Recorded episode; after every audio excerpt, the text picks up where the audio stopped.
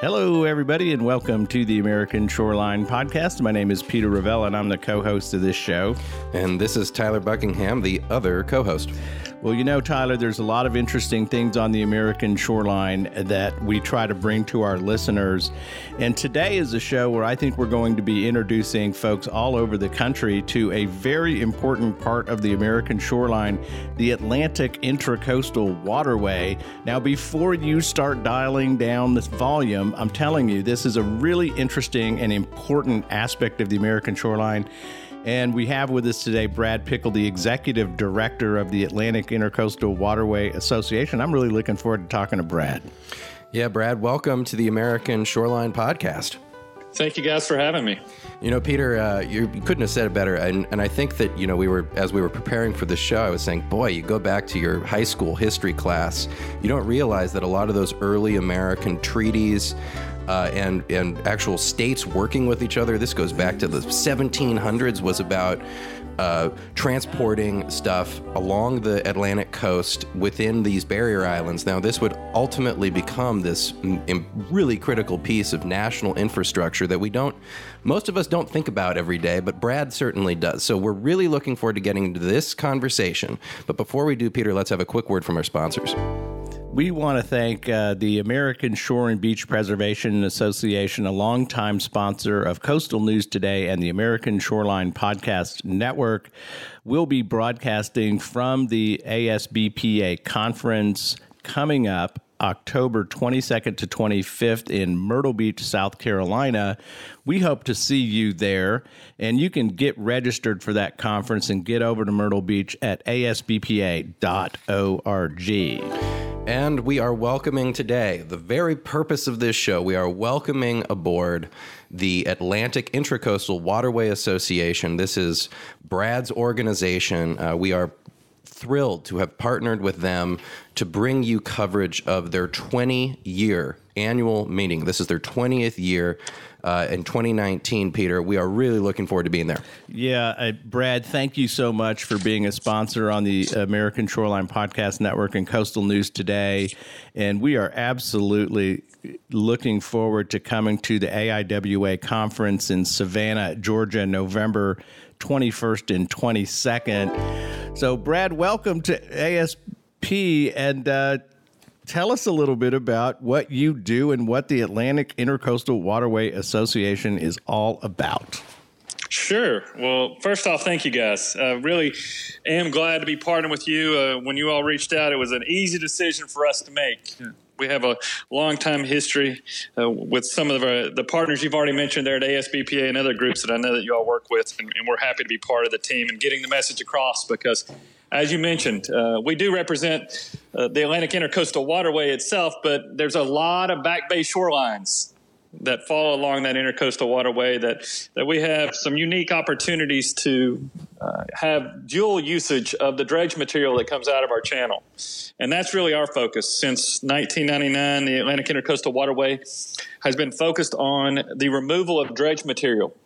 We will not call it spoil because we know it's a resource, but the removal of that dredge material from the channel and finding upland uses, beneficial uses to increase coastal resiliency, while at the same time maintaining navigation. And specifically for us, we have historically focused on the 1,100 miles from Norfolk, Virginia, down into South Florida.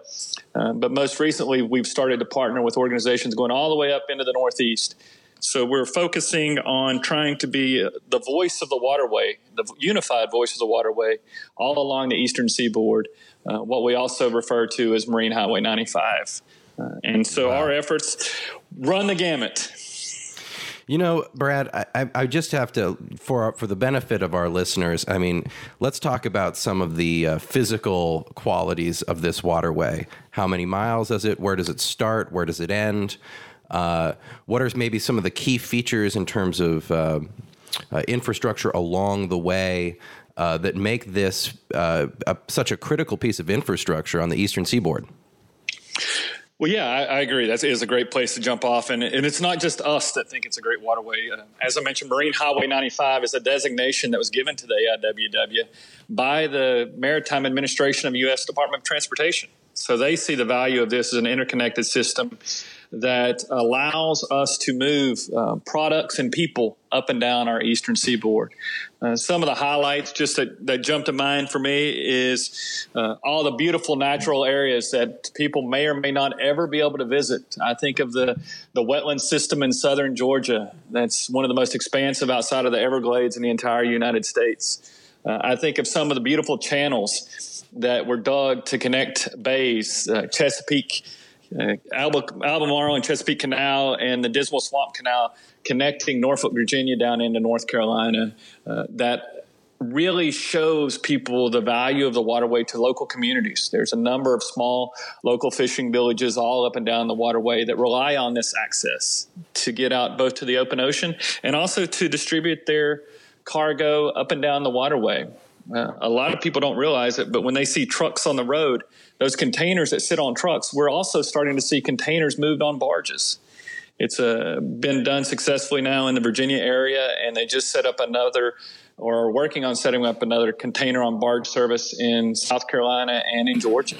So there's a lot of really good opportunities to increase the viability of the entire nation's transportation system by focusing a little bit more heavily on the marine aspect.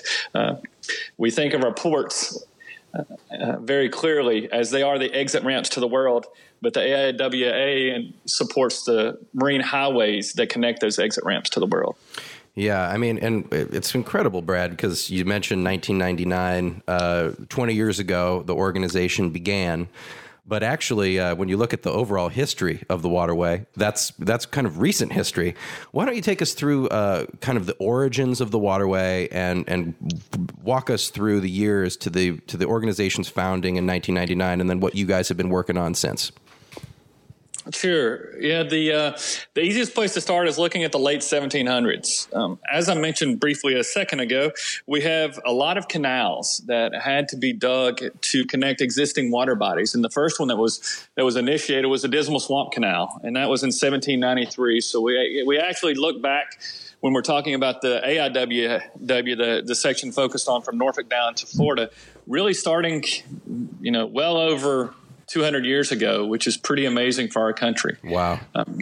Moving forward from there, and not to give you the step-by-step, is each state had these same issues where they had these beautiful long water bodies that needed these channels to be drugged, to be interconnected. So in a lot of places, what we saw was that the initial work was within each state.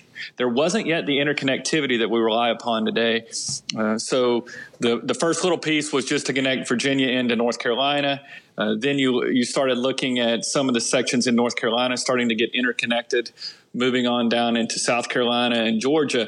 And then over time, they would connect those larger pieces into the full system, with the last piece coming on board in the early 1930s in Florida. But the reason is very specific. I mentioned the movement of cargo, but back then it was for safe and effective movement of cargo. And I use safe very importantly because the reason why a lot of this came to be, especially the early projects, was the War of 1812. Actually goes back to the British blockade of the War of 1812 and the early U.S. settlers, the early U.S. citizens knew that they had to be able to get products up and down the eastern seaboard without getting attacked. So it started with the British blockade, but then national defense played another integral role in the early 1900s with U-boats. German U-boats sitting offshore were decimating a lot of sections of our naval shipping, naval and commercial shipping opportunities. So the waterway was extremely valuable because it's a shallow draft waterway. It only is about 12 feet deep. So U-boats weren't going to be able to hide in 12 feet of water. But it allowed for a lot of commerce to be maintained and carried out throughout the Atlantic coast. So national defense is really the origin of the waterway, but over time it's continued to grow into more commercial and recreational usage. But what an interesting history. The people, have to be reminded, I think, a little bit that in the early days of the country, going back to, as you said, 1787, the beginnings of the Intracoastal Waterway system, not quite labeled that way at that point, but this maritime commerce was so critical to the early phases of the United States. That's how people moved around. There weren't obviously the land road systems that there are today. So I think Tyler's right. When we were in early American history, I guess it was probably junior high when the Erie Canal always came up in the history book. And this system of waterborne transportation was essential to the early economy of the United States. And as you say, that what's obviously an attribute of this waterway is its inland position. And you are able to move large amounts of cargo and material inside the land edge of the country, which is safer from storms, safer from threats, that kind of thing. And this Intracoastal Waterway, as you say, continues to be a critical component of the economy of the Atlantic seaboard. But we haven't said how long is the Atlantic Intracoastal Waterway, the entire stretch from its northernmost point. Where does it begin and where does it end and how many miles? Well, that's really a tricky question, and it should be much easier. The official Atlantic Intracoastal Waterway that is maintained by the Corps of Engineers as a contiguous project ties in with the Intracoastal Waterway in Florida at St. John's River. So we historically have focused on those two projects, which is just 1,100 miles. Going north of there, it's a little more challenging because you have discrete projects that, although they show up on a NOAA chart as the Atlantic Intracoastal Waterway, it's not really. But I can name those off. You going north from Norfolk, you go up Chesapeake Bay and cut across the C&D Canal, down through the Delaware River, and then up through the New Jersey Intracoastal Waterway, along the Long Island Sound on the backside of New York, up across the Cape Cod Channel into Boston, Massachusetts. So the official length is for the AIWW is 1,100. But as you can see, just in that brief description, there's hundreds of more miles that go to the northeast that are interconnected now. The crazy history on that is the C&D Canal. Back when they were doing all this work in the early 1900s, they didn't have the funding to complete the C&D Canal.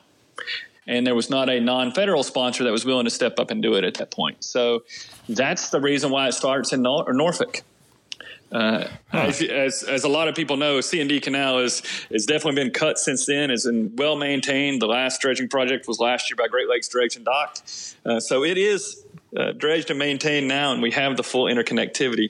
And we have a lot of people that use them. The group that comes to mind that some may be familiar with is the Great Loop Cruisers.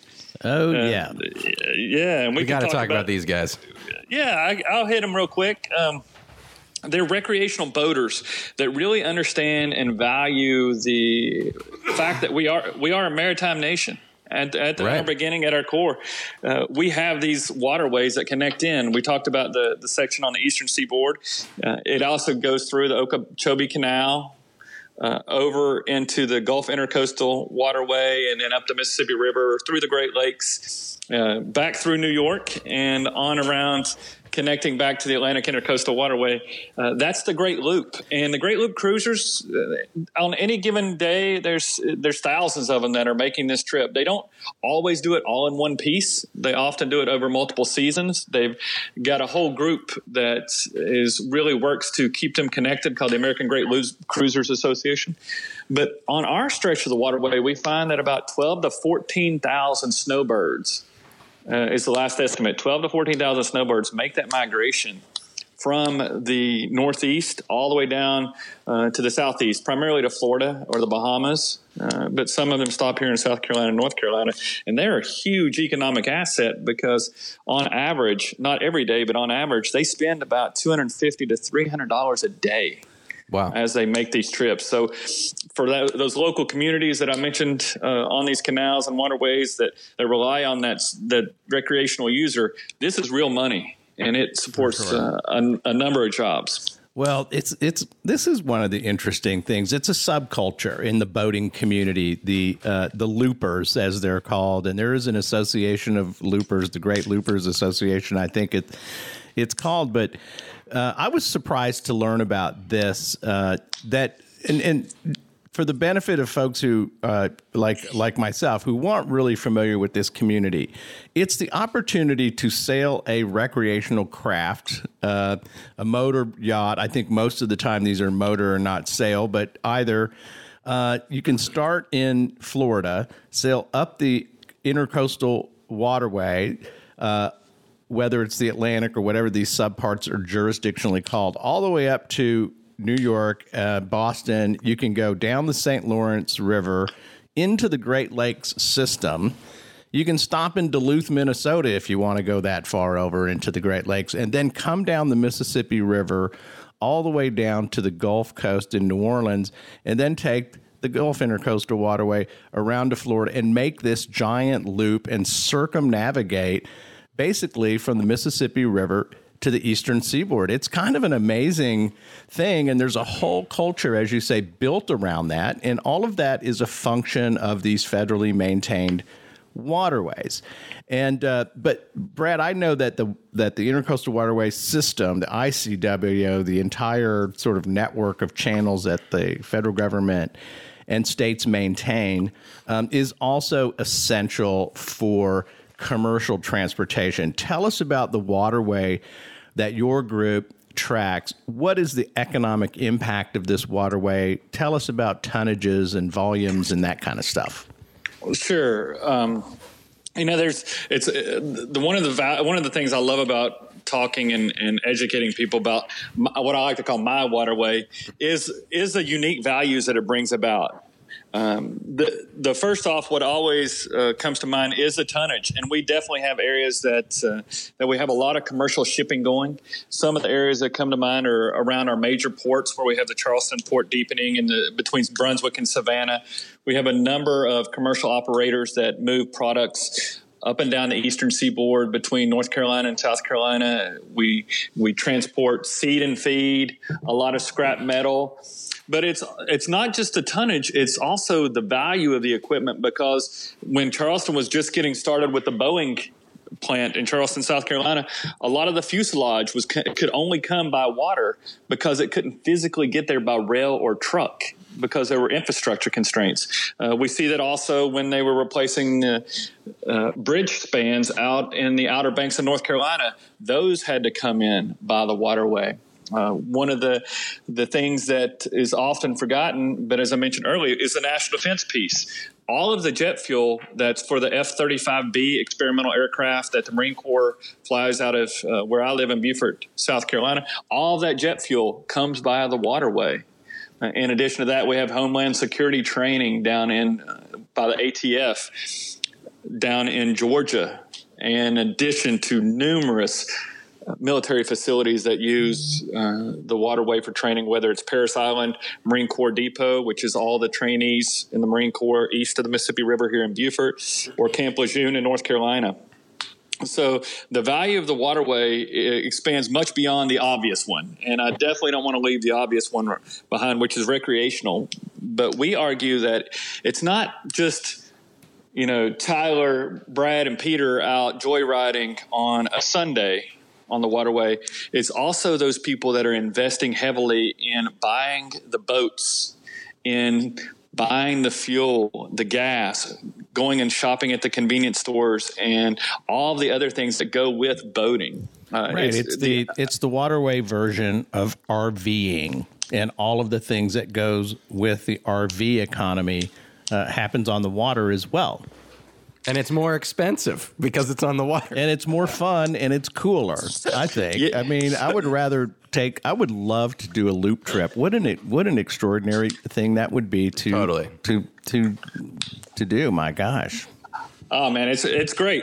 I get the pleasure when these guys come down, and they usually stop here in Beaufort. One or two usually check in with me, some of the guys that I've gotten to meet over the years. And it's a blast to go sit on their boat and have a docktail. They actually call them docktails. You were right when you said it's a totally unique culture.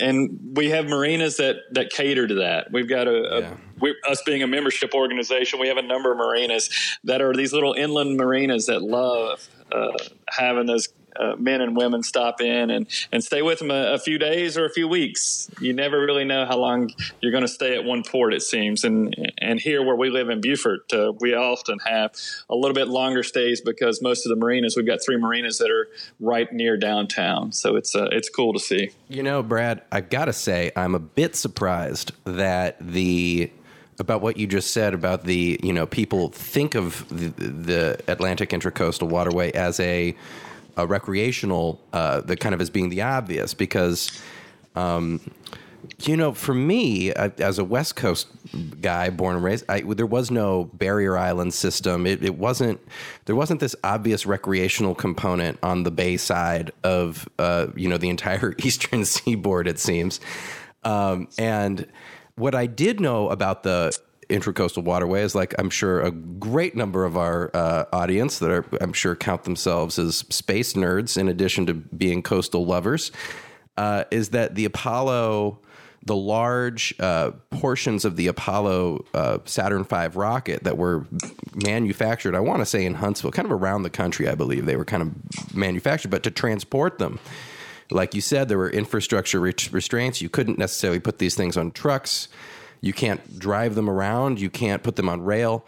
So this had to be factored in by NASA when they were building facilities. And I'm sure the same, what you were talking about with the military is, I'm sure, the same. They're moving very large, you know, uncommonly shaped physical things. And the waterway really excels at allowing us to move as a country, both for commercial reasons and for national defense reasons, and for scientific research reasons in the case of NASA, to move these big pieces of equipment around. And I think that that's just a really important thing for our audience to remember. And what you completely did not understand was that what we're dealing with here are these old, centuries-old waterways that are beautiful on the backside of the coastal areas of Georgia and South Carolina. Tell us more about just the physical, like, what's it like being back there? I mean, does it feel commercial? Like, is the channel, you know, strictly carved? What does it feel like a natural space? I'm just curious to know, after all these years, what it's like. Yeah, no, that's a great question. And it gets down to what the authorization came for the waterway. The way that they initially authorized the project for the Corps of Engineers for the maintenance dredging aspect is when they're doing these land cuts, when I'm talking about the different canals, and a lot of people familiar with Myrtle Beach, where I realize you guys are going for ASBPA's conference. That's right. That's called the ditch. And they literally, that's been authorized to be 12 feet deep by 90 feet wide. So that's supposed to be its minimum widths and depths. But once again, that's subject to federal appropriations. Right. And, but you're looking at that. Now, when we get down to these open coast areas, as we're talking about in Georgia, they generally are authorized to be up to 150 feet wide and 12 feet deep. So in many, many areas where you don't have these channels that have been dug in, you actually have wide expanses of marsh on either side and trees. If you think of the Cumberland Island seashore, some people are familiar with Cumberland Island being a national seashore. Absolutely. But a lot of beautiful areas that you can't see anything except for trees and marsh grass and very active marsh systems along with the maritime forest. And then around on the other side of the island, Barrier Island, you would definitely see the beaches. But no, these are a lot of areas can only be reached by the waterway. There's a lot of areas. I'll use one example in Georgia. McIntosh County doesn't have 1 mile of rail in the entire county. So when you're talking about the three major systems for transportation of products along the seaboard, you would say truck, rail, and water. Well, that's an example of one county that doesn't even have 1 mile of rail. Wow. So it's some of these areas are very pristine and beautiful, and I'd love to take you out on the water sometime. Well, let's talk about your role as the executive director of the Atlantic Intracoastal Waterway Association. It is an advocacy organization, I understand, and as you said, tries to be a unified voice for the waterway. Tell us about why this organization came into being. Why is it important? Yeah, it really ties back into that subject to federal appropriations comment. Yes, we do have a great and illustrious history, as we pointed out, starting in the late 1700s, going to into the 1900s and on into today. But as with all federally maintained projects, there are limits based on appropriations from Congress. And so our organization came about in late 90s, but was officially formed in 1999 by a group of stakeholders, both dredge companies, tugboat operators, commercial shippers, Boat U.S., National Marine Manufacturers Association. So a lot of both the recreational aspect in addition to the commercial entities saying, hey, we've got to start coming together to be a voice to advocate for the waterway as a system. Historically, if you remember back, this was the earmark days where Tyler would get his $1 million, Peter would get his $1 million, and Brad get his $1 million. But to mobilize dredge equipment took $1 million. So nobody was really getting a lot of work done because the system itself was being really treated more parochially, where you had to get maybe one project a year because the money was getting spread out so far and wide. Right. Well, what our organization came to do and is continued to do and is really strongly advocating now in the work plan environment is to treat it more as a system and say, okay, let's focus on specifically for us right now, the 1,100 miles. Where are our biggest trouble spots in trying to support our non-federal partners in advocating for projects in their area that then allow the viability of the system to increase. I'm sorry, go ahead.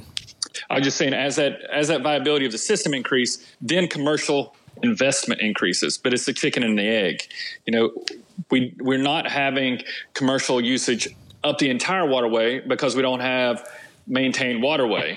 If we had maintained waterway, we would likely have more. And we're hearing from commercial operators that they would do more work along the waterway. Okay.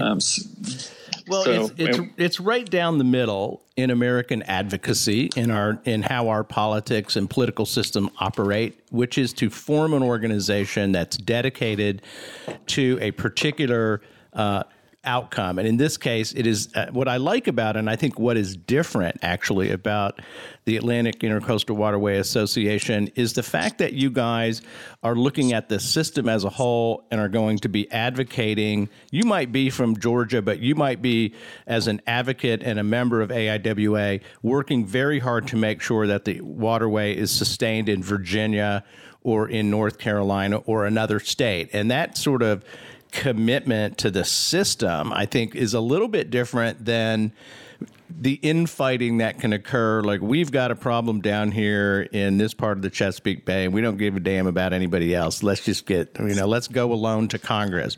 You guys have tried to bring that together and advocate on a system-wide basis. How did that come about? Because it's unusual.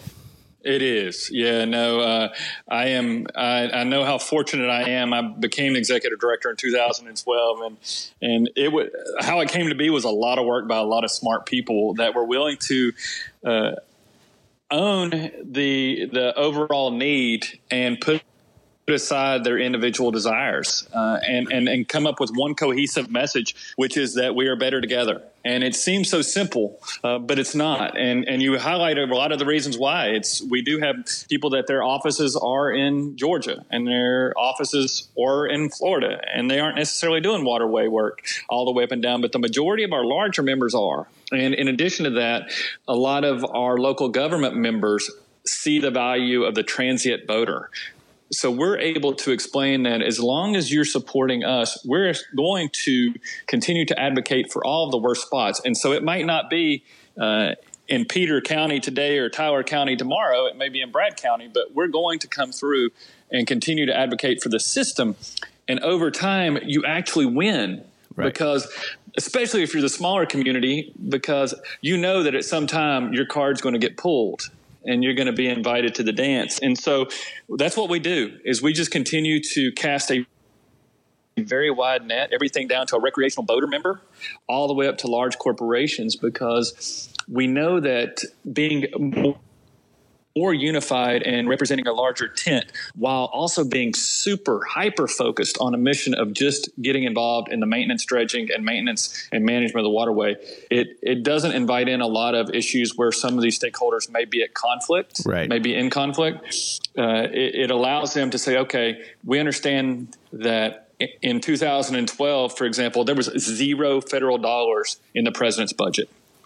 $0 dollars in the president's budget for the entire waterway. And yet now we're looking, just last year, the final appropriation was $23.9 million. When you're looking at over the last couple of years, we've had over $40 million, $40 to $50 million over the last couple of years. And this year in 2019, we actually had waterway dredging going on in every state. So it took a little bit of time to get the ball rolling. It takes a lot of effort and involvement by our stakeholders, but they tell the stories that it takes to change the hearts and minds. And it's really the individual stories is how we get our work done. Well, Brad, you know, I'm going to just kind of say it again because I think it's worth pointing out what you're doing here. So, you know, the waterway relies on, as you put it, federal appropriation, but that is a political process. And if it were not for your organization serving as the platform, a unified platform of advocacy, what would happen is, and I'm sure this did happen prior to 1999, is that all of the different stakeholders would go straight to their representatives and they would all get nothing because they're fighting with each other. They're competing over the same slice of pie. And what you're doing is you're bringing them all together with their differences. But you're distilling their deeper desire to have a functional, maintained waterway and provide a singular voice, or I guess you might say a chorus of voices with, as you put it, your stakeholders, who are then able to go to Congress and really, you know, create some harmony. And the representatives from Georgia, the representatives from North Carolina, the representatives from Virginia, all the way up to Massachusetts. And I should point out Democrats and Republicans. If you're interested, if your deal is national security, you can get behind this thing. And if your deal is green infrastructure and expanding our ability to capture carbon and through marshes and things like that, and actually reduce transportation carbon use, this is a good thing for you too. So I just think it's a great organization. Now, but of course, what's unsaid there, Brad, and this is your job, is that you do have to deal with competing interests. And tell us a little bit about your strategy and your style in bringing everyone to the table. It sounds like you just have a very open door, kind of listen, you know, just in talking with you, that you just kind of, you're a good listener. You like to hear people out, but, you know, walk us through that.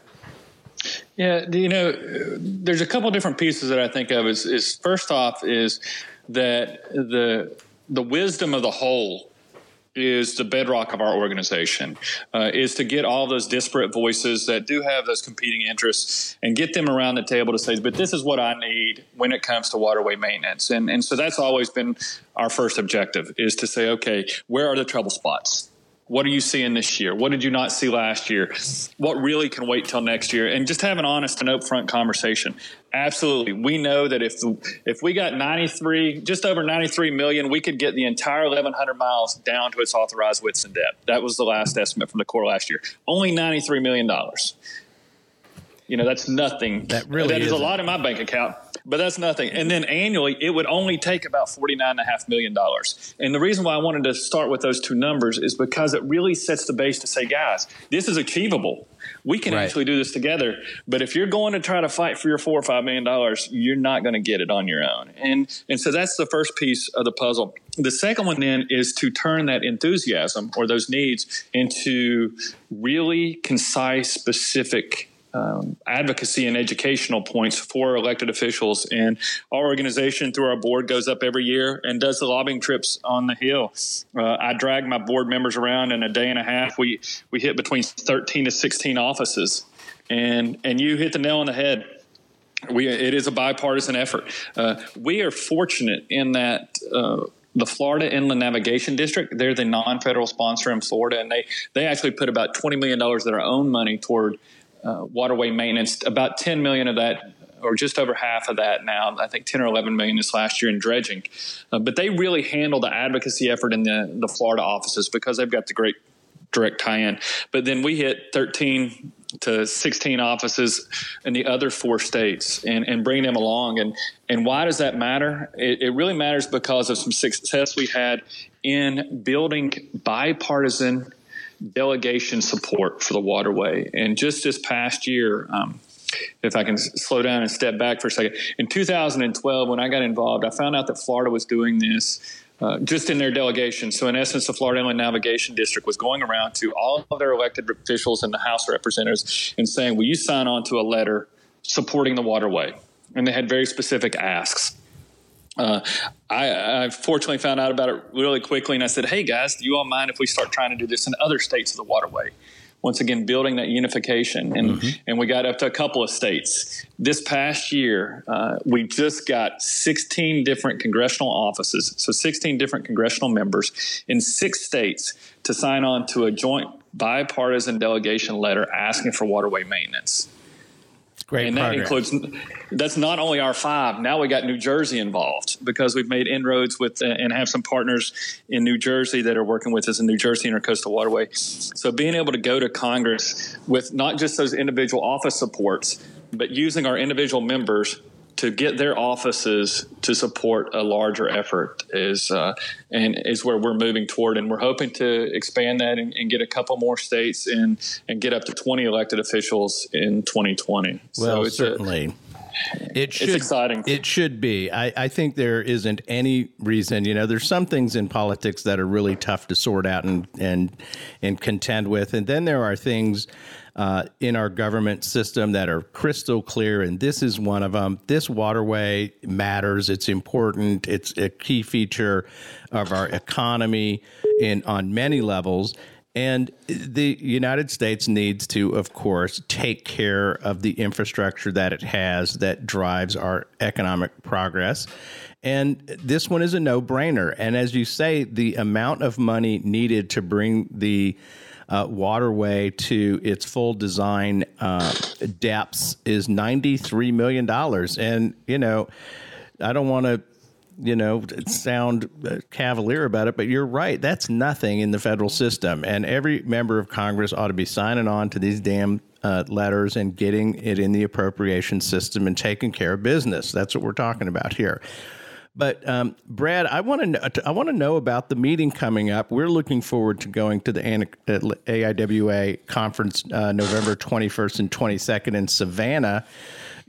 Tell us about it. 20th year. This is a big meeting. The 20th year anniversary meeting. And, it's the kind of thing I think if you don't have anything to do with your kid over take a 13-year-old kid. I'm serious. I mean, this is such an interesting topic. But tell us about the meeting. Who's going to be there? What can people expect? What are the highlights that you're looking forward to? Yeah, we really are excited.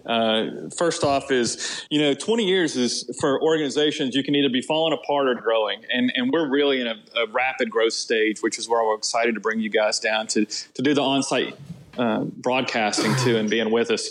We've got a number of great speakers coming up. We're always blessed by strong support by the U.S. Army Corps of Engineers. As we've discussed, they are the maintenance organization for the federal government when it comes to the waterway.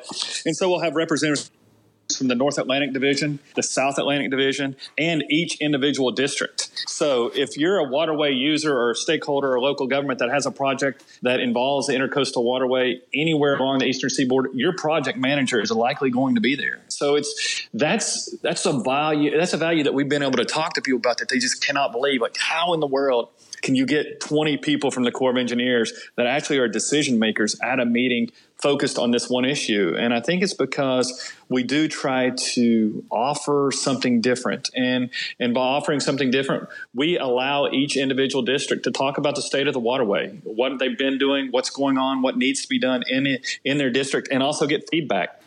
Where is Sea Haven Consulting shipping Where do they need, where are they having trouble? Where are they hitting a shoal? Is it something we don't know about? Or if a local government attends, and we hope we can increase the number of representatives of local governments. If they're saying, hey, we're expanding our docks, we need more transient boaters, this is some of the challenges we're seeing. You really get that one-on-one interaction. So our core partners are strong. Our second partner is always going to be the Coast Guard. And the reason why I say that is because if the waterway is not maintained, it definitely needs to be marked. And there's a life and safety issue if we don't maintain our infrastructure. So our Coast Guard partners usually come in to play, and we always ask the local captain of the port, in this case the Port of Savannah, to talk to us about what's going on from their perspective.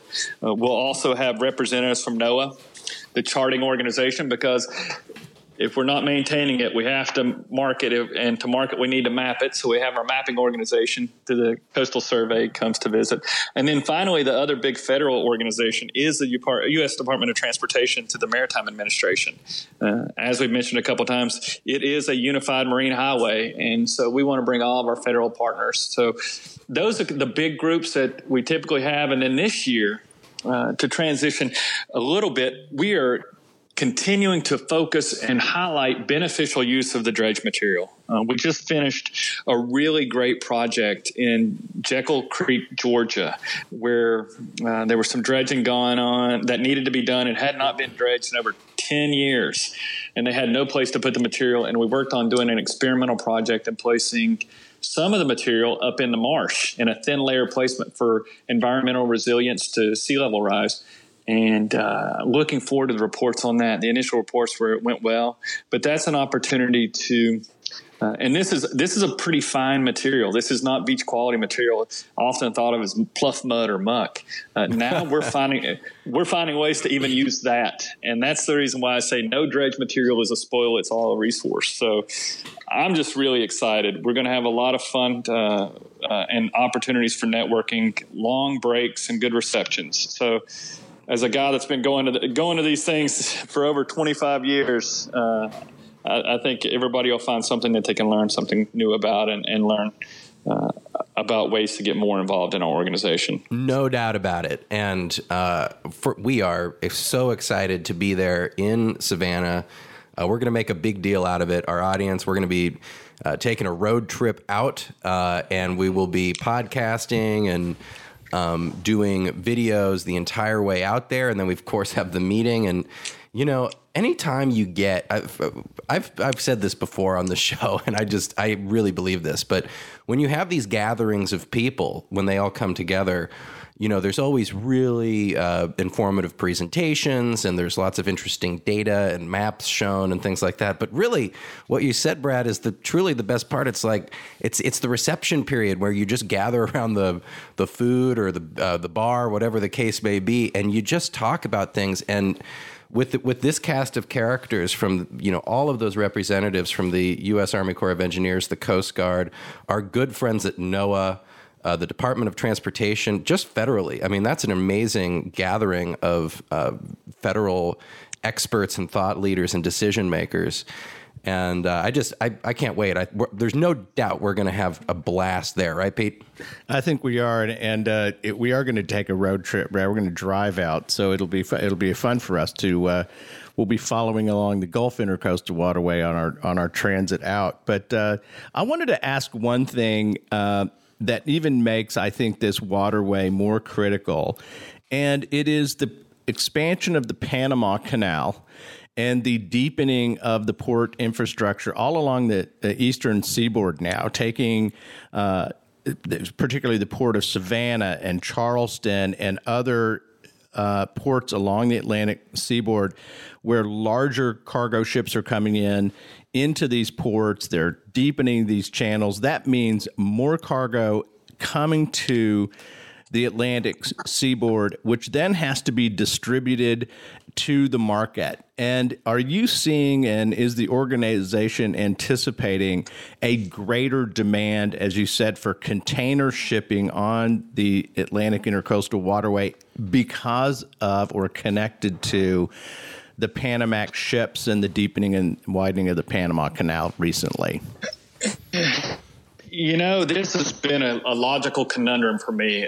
As a nation, we will build ports because we know that products are coming, but yet we won't invest in waterways because we know they have to be used if it's coming. So yes, absolutely. We make that argument, and it's an easy one for us to make, and we're seeing it now. It was funny, a couple years ago when we started really diving into the post-Panamax ships, and now they're even getting larger than the initial post-Panamax ships. It's absolutely, we're going to have to use the waterway more. Just to give a couple of facts out there that a lot of people may not realize is first off is one barge. So just one barge is equivalent to 30 rail cars or 120 semi trucks. Wow.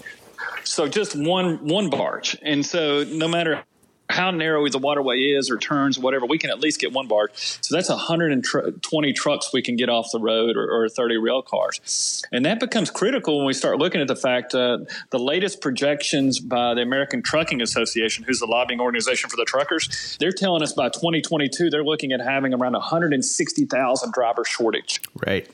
So we have increased commodities coming in. We have decreased ability to ship those products. And right now, by 2040, just in a short 20 years, DOT did a study called Beyond Traffic 2045, and they expect freight shipment to increase 45%.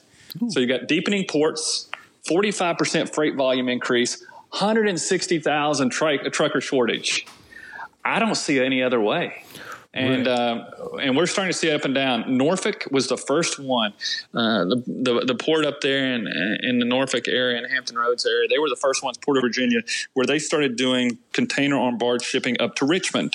And this incredible success story where they're actually moving products and using Richmond as the final destination. Interesting. So you bring in to the Port of Virginia, they offload it onto a smaller barge. They're doing refrigerated barges now up there, wow. Doing container on barge. And on top of that, the last two that we've just seen is Port of Charleston just got approval for a Marine Highway project to do container on barge shipping at the Port of Charleston.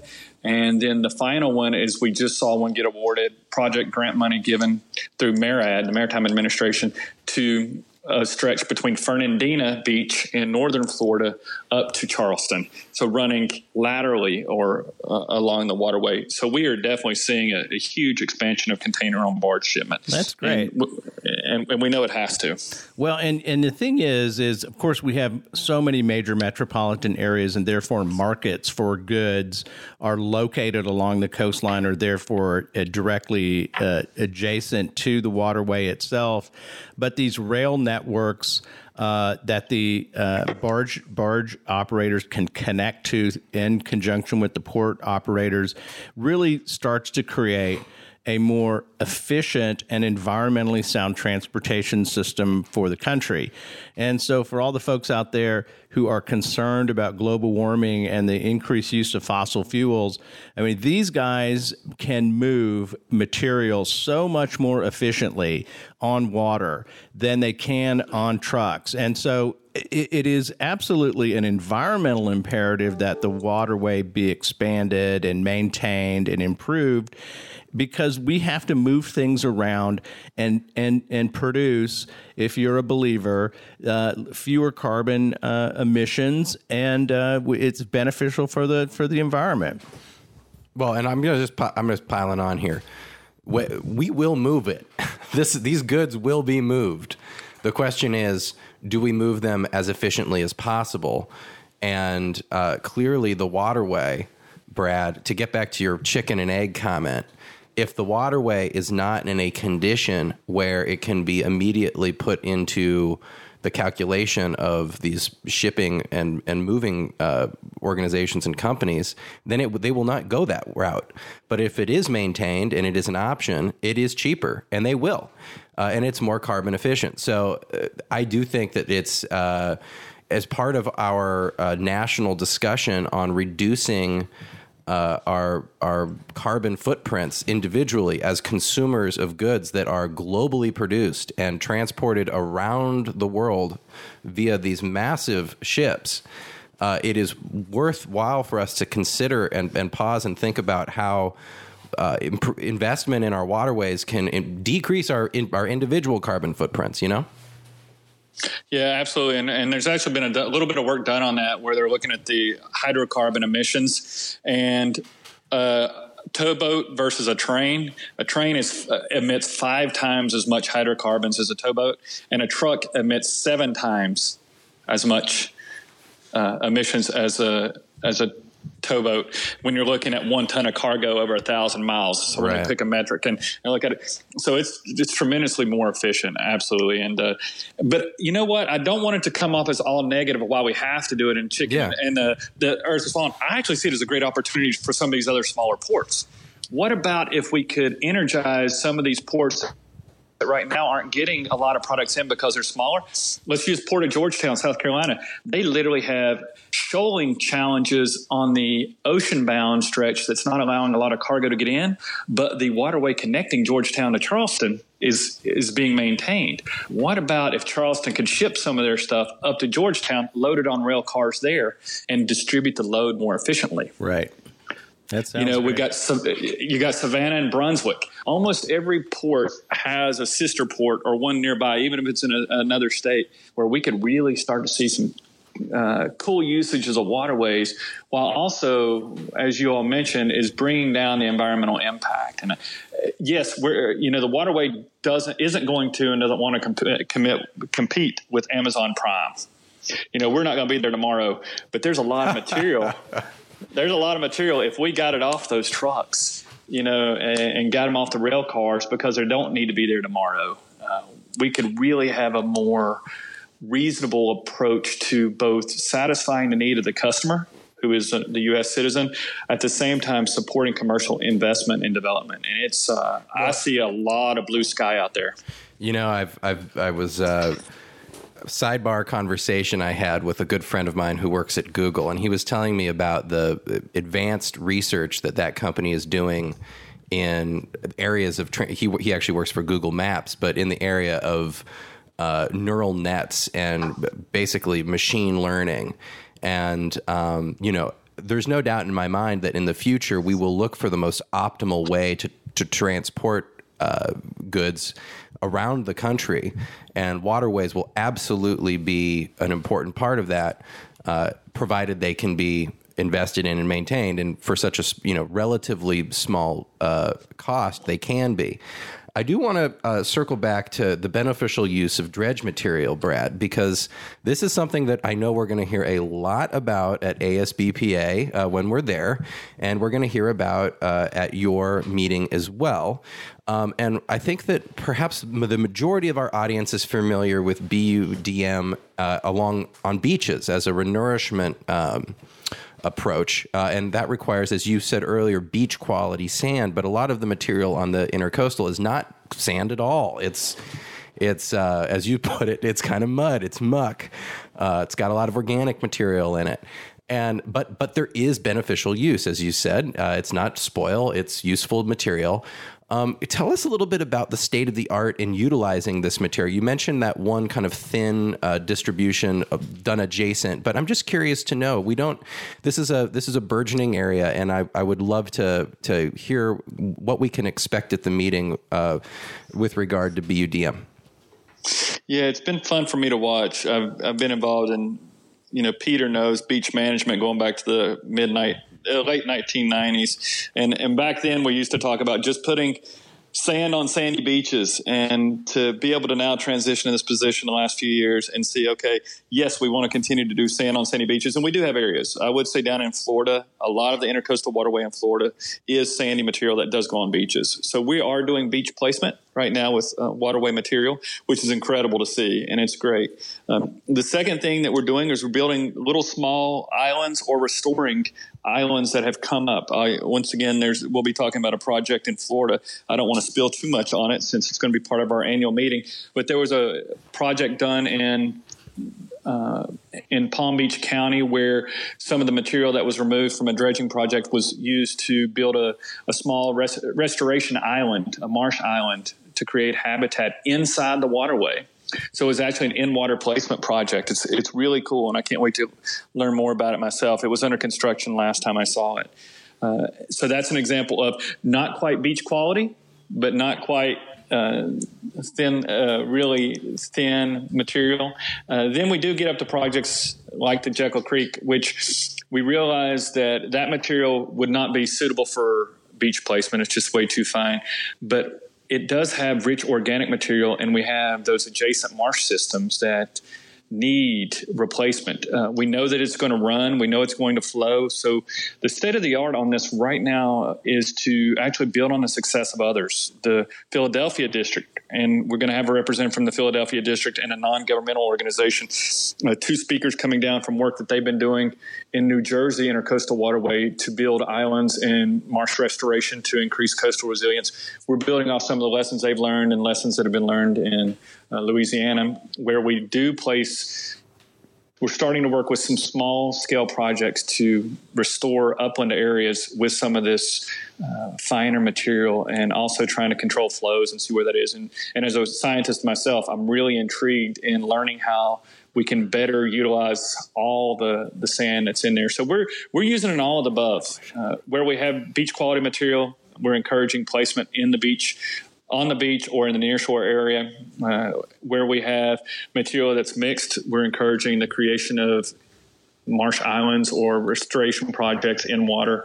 And then where we have material that's super fine, we are going to continue to try to identify places where we can do marsh restoration and coastal resiliency for sea level rise. So I see us having a wider toolbox instead of being limited by the material that we have, which is one way you can look at it. It was, yeah, you don't have beach quality material, but we could definitely do that. Or we can look at our toolbox and say, yeah, I don't have a hammer, but I got this over here that can function as a hammer. I've got a screwdriver. I've got a set of pliers. Why don't we pull out the entire toolbox and see what can be done? Yeah, 100%. The days of treating dredge material as a waste product and throwing it offshore is way long gone.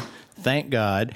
And I'll have to say that all of the folks around the American shoreline on the Gulf Coast, the Atlantic seaboard, who've worked their butts off for decades to get the Corps of Engineers to think more creatively about dredge material management have really deserve a lot of credit, because in my career too, Brad, I think we've seen the discussion on dredge material management evolve over the last 20 years from a time when the Corps was, you know, we've got a way to do it. We've handled it the way we've done it all the time. Get out of here. We don't need to do it, to a point now where the utilization of dredge material in a beneficial way on beaches or in marsh systems is now considered standard practice almost. It's good stuff now.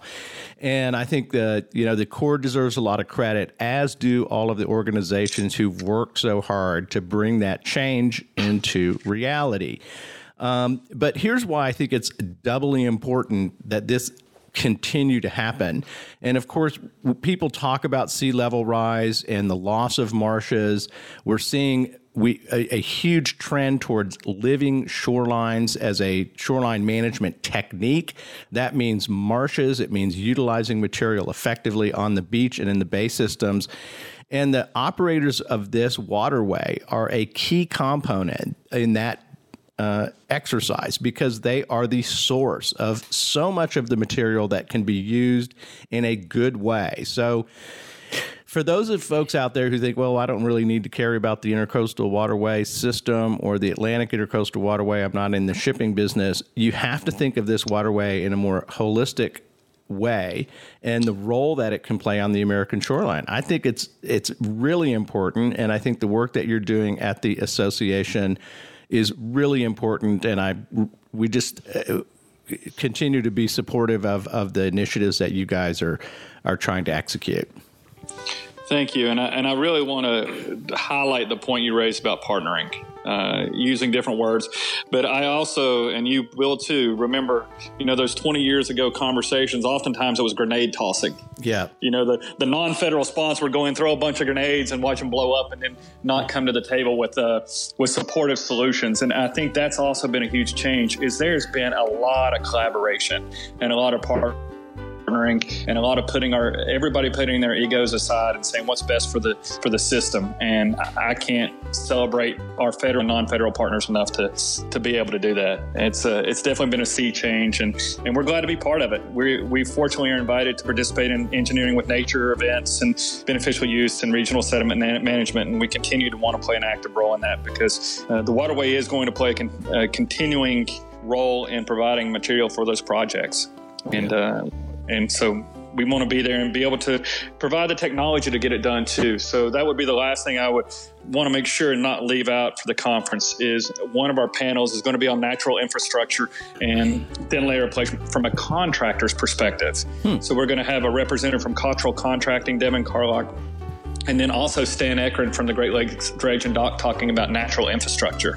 So we're bringing not only, I mentioned up front, the Corps of Engineers, and I just mentioned non-governmental organizations in New Jersey, and we'll be inviting people from Georgia. We also want to bring the contracting side. They have a lot of wisdom that they need to share with us, and we need to hear, not just being told, yeah, go fix that, go do that. We need to be receiving that information back. Yeah, we did it, and this is what we learned, and you need to add into your decision making. So we want to bring all the stakeholders to the table, and that's one of the things that I think the AIWA has been able to do in the past 20 years and wants to continue to do, at least under my leadership. Well, soup to nuts is what you can expect at the Atlantic Intracoastal Waterway Association meeting coming up November 21st through the 22nd in Savannah, Georgia. Beginning next week, you can register for the conference online, but feel free to go directly to Atlantic Intracoastal, that's with INTRAcoastal.org, to register for this great conference. Ladies and gentlemen, Brad Pickle, Executive Director of the Atlantic Intracoastal Waterway Association. We really appreciate you taking time to join us on the American Shoreline Podcast, and we sure look forward to attending the conference in November over in Savannah, Georgia. Look forward to having you guys with us, and thanks again for this great partnership. We look forward to staying in contact with you as we go forward. Thank you, Brad. Have a great week. Beaches and shelter in their hotels. My father